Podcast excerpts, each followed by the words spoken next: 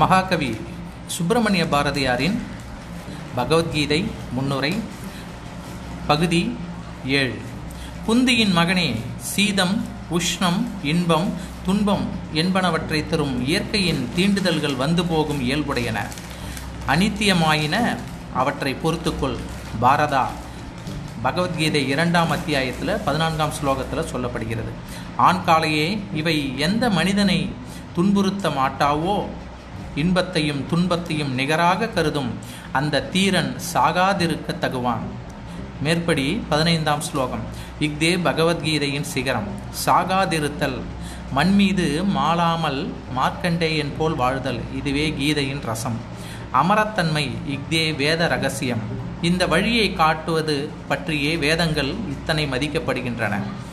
இறந்து போன ஜீவன் முக்தர்கள் யாவரும் ஜீவன் முக்தியை எய்திய பின் அந்த நிலையினின்றும் வழுவியவர்களாகவே கருதப்படல் வேண்டும். நித்திய ஜீவிகளாய் மண்மேல் அமரரைப் போல் வாழ்வோரே நித்திய ஜீவன் முக்தராவர்.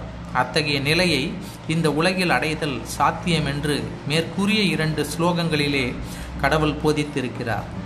அதற்கு உபாயமும் அவரே குறிப்பிட்டிருக்கிறார். குளிர் வெண்மை இன்பம் துன்பம் எனும் இவற்றை விளைக்கும் இயற்கையின் அனுபவங்கள்.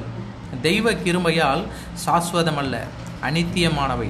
தோன்றி மறையும் இயல்புடையன. ஆதலால் இவற்றை கண்டவிடத்தே நெஞ்ச மிளகுதலும் நெஞ்சுடைந்து மடிதலும் சால மிக பேதமையாமன்றோ?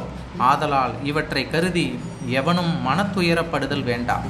அங்கனம் துயரப்படாதிருக்க கற்பான் சாகாமல் இருக்க தகுவான். இஃது ஸ்ரீ கிருஷ்ணனுடைய கொள்கை. இதுவே அவருடைய உபதேசத்தின் சாராம்சம். பகவத்கீதையின் நூற்பயன். எனவே பகவத்கீதை அமிர்த சாஸ்திரம்